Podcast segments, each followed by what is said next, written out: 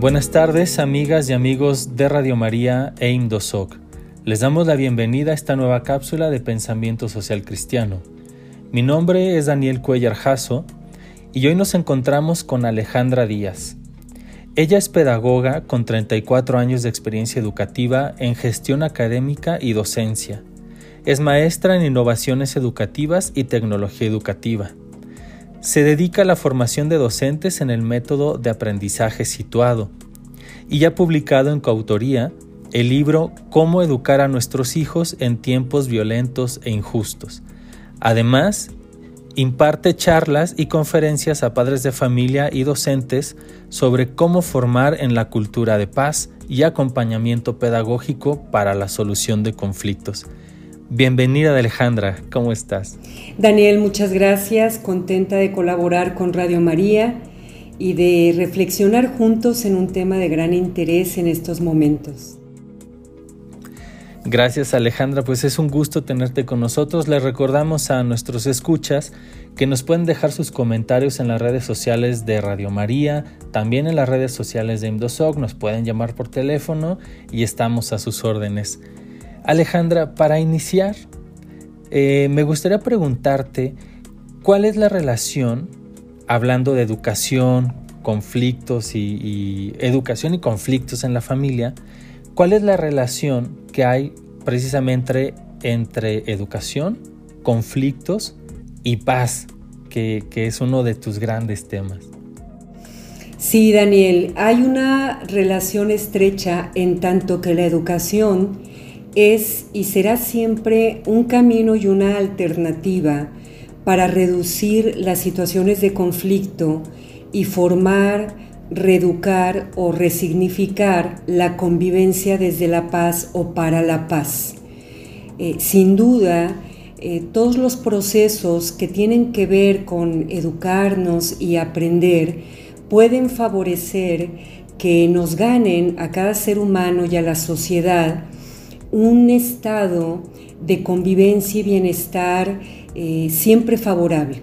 Sabemos que estamos enfrentando en estos momentos eh, una contingencia compleja, prolongada, que nos ha hecho ver y sufrir de manera muy cercana este conflicto personal o familiar que a veces trasciende y tiene un nivel de afectación fuerte, serio. Yo le preguntaría a nuestros radioescuchas en qué medida esto que estoy comentando les ha ocurrido o nos ha ocurrido. Un momento de malestar, un momento difícil que nos ha parecido insuperable y podemos enfrentar situaciones difíciles que son momentáneas, pero también ocurre que hay condiciones que pueden determinar una estructura de violencia que debe ser atendida, debe ser reconocida y nombrada.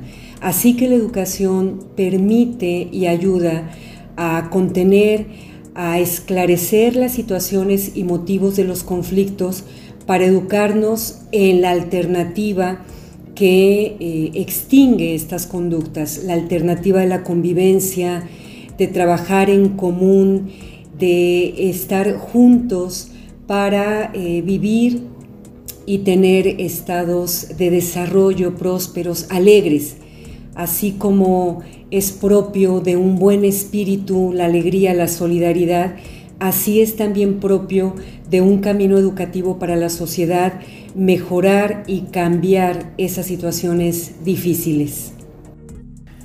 Alejandra, yo creo que sí, muchos nos, nos identificamos con esas situaciones, ¿no? Que hemos vivido, que no son a lo mejor ajenas a lo largo de nuestras vidas, pero que sí en esta situación de pandemia, de encierro, de un cambio tan radical en la dinámica, a lo mejor se han acentuado. ¿Y ¿Qué podríamos hacer o cómo podríamos identificar esas situaciones de conflicto o tal vez de violencia? Y tal vez cómo podemos identificar también las situaciones de, paz o de armonía, porque pues no son solo unas o solo otras, ¿no?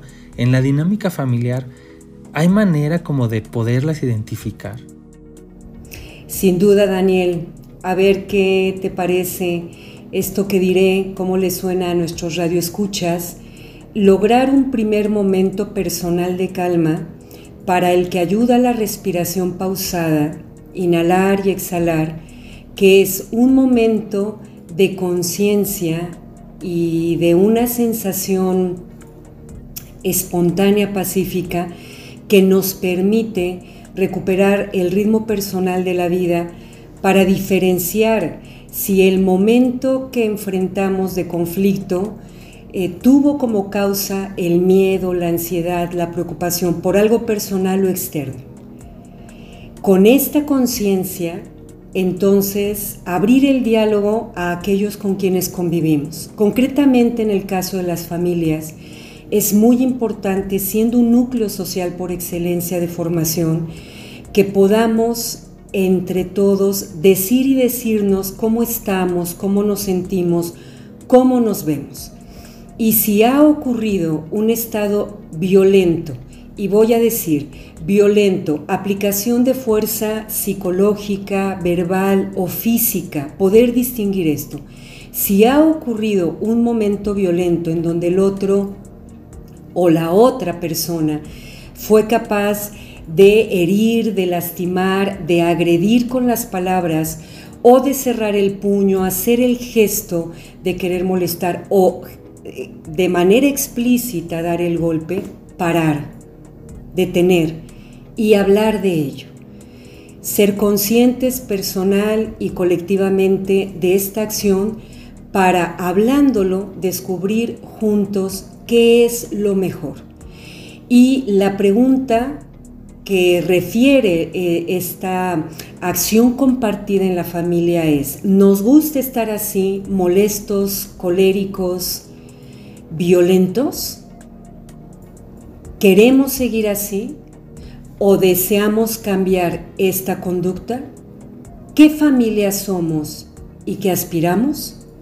Y estas preguntas nos permiten situarnos en quiénes somos y qué tipo de familia aspiramos ser. Y con ello avanzamos a ganar cultura de paz. Sí, capté bien Alejandra porque me parece riquísimo lo que nos estás este, planteando para la dinámica cotidiana.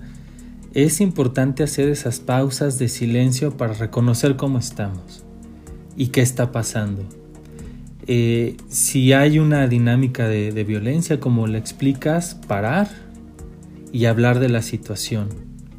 Eh, y ahí eso nos permite tomar decisiones, ¿no? De, qué cambiar, de qué hacer. Y desde ahí entonces plantearnos qué, no sé si lo diré bien, qué tipo de, de familia o de dinámica familiar queremos este, seguir alimentando. ¿Va por ahí Alejandra o cómo podríamos tener una, una, síntesis de pasos si tuviéramos un proceso de se prende el foco y tengo que seguir estos pasos? Así es, es buena la analogía de un semáforo que nos alerta cuando hay una situación difícil y nos pone el amarillo, ¿verdad? Que pronto vendrá el stop porque ya ha salido de control.